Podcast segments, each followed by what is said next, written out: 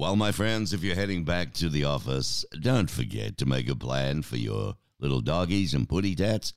Diana Mendoza is the companion animal program manager for PETA in Los Angeles.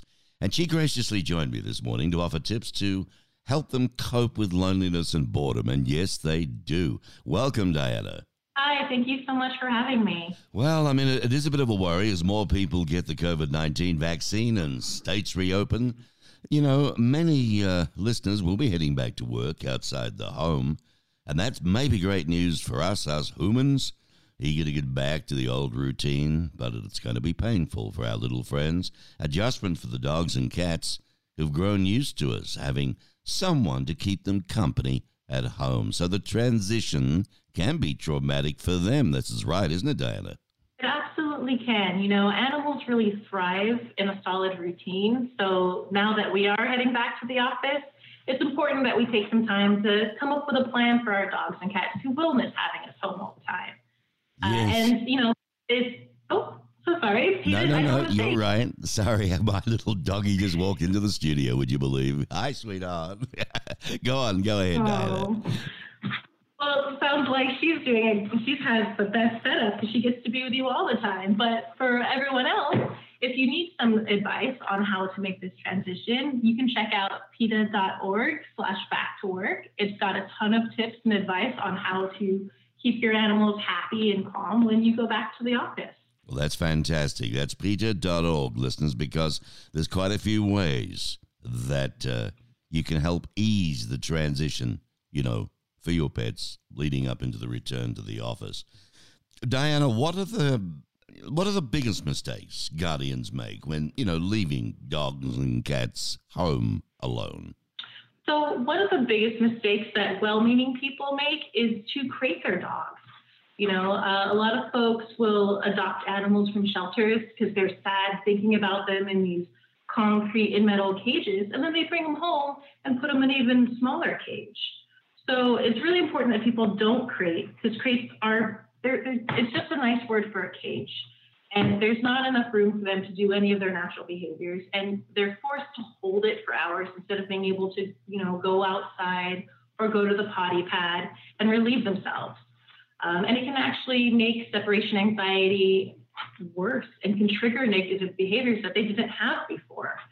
Um, but the good news is that there's a lot of easy things you can do to avoid those things. And one of them is a tip that we have on our website is to spend some time with them in the morning before you leave.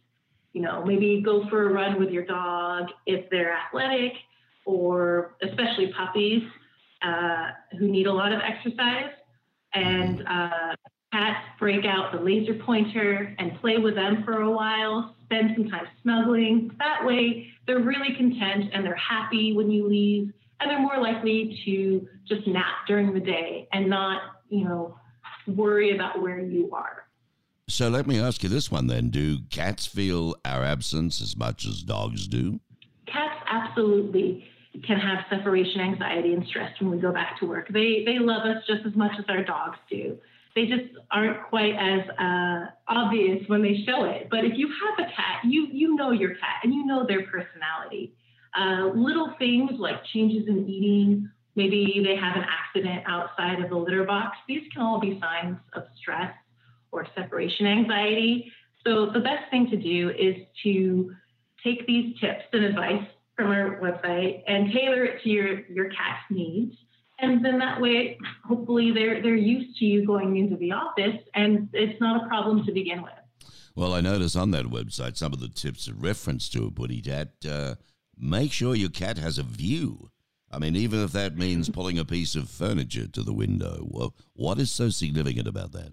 Absolutely, that's that's a great uh, tip that we actually uh, suggest as well. You know, cats like to be engaged and entertained and so by being able to look out the window, they can see what's going on in the world.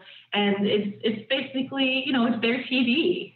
Um, and this also goes for, for dogs as well. You know, you'll want them to have maybe a puzzle toy that will engage them and or those those river Kong toys that you can fill with treats and peanut butter. something to keep them active and focused while you're gone so that they they can be uh, happy and content and and uh, engaged while you are at the office.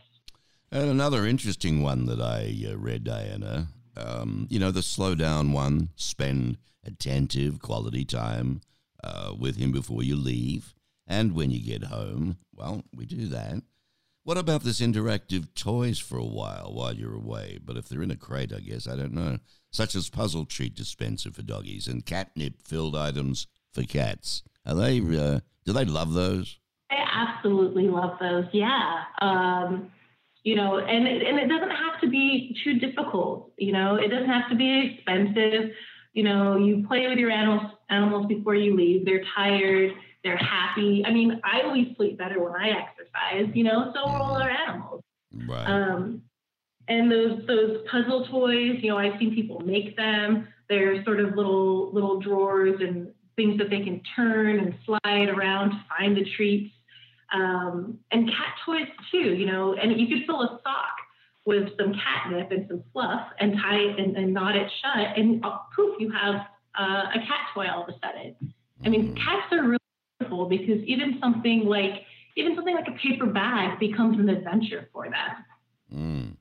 I've never experienced personally being able to take my pet to the workplace, um, but allowing dogs at work, or at least having a, you know, bring your dog to work day once a week or once a month, that's a darn good idea, isn't it? It is. It's really a great opportunity if your animal, if your dog is open to that. You just want to think about like, well, what is my environment like? Is it calm? Is it quiet? Is there a dedicated space that I can have them in?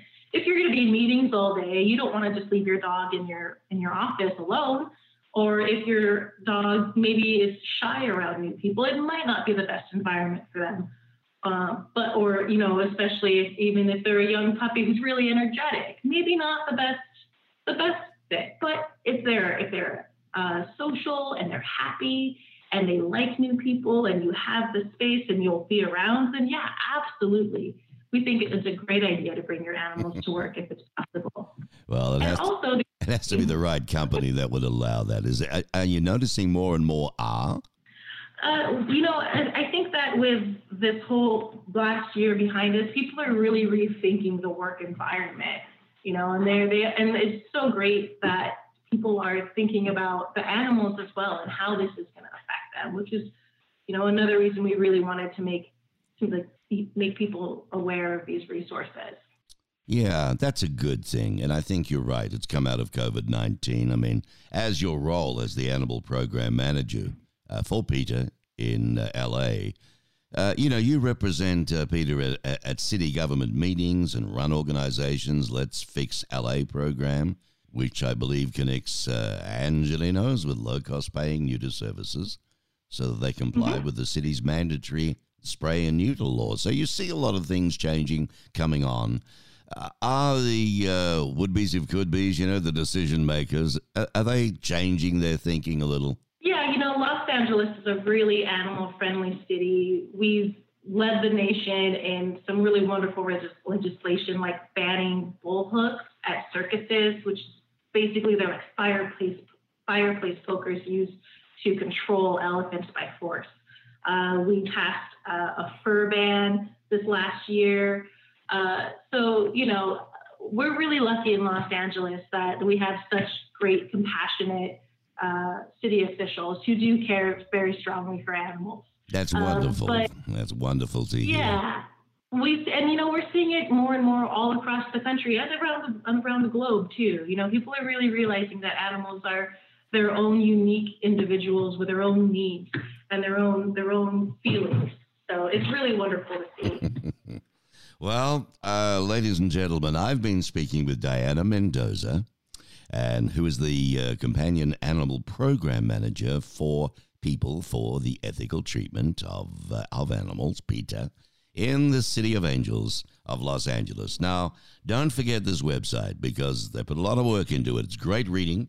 Nothing better with a cup of Joe sitting there looking at this great site, www.peta.com www.peta.org, right? www.peta.org.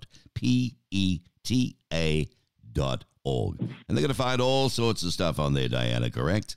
Absolutely. And if you actually go to peta.org slash factwork, you'll find all the tips we talked about and more. Fantastic. Thank you for your time. Uh, you do a great job. Keep it up, Diana, won't you? Thank you so much. I really appreciate you. All right. Goodbye. Bye.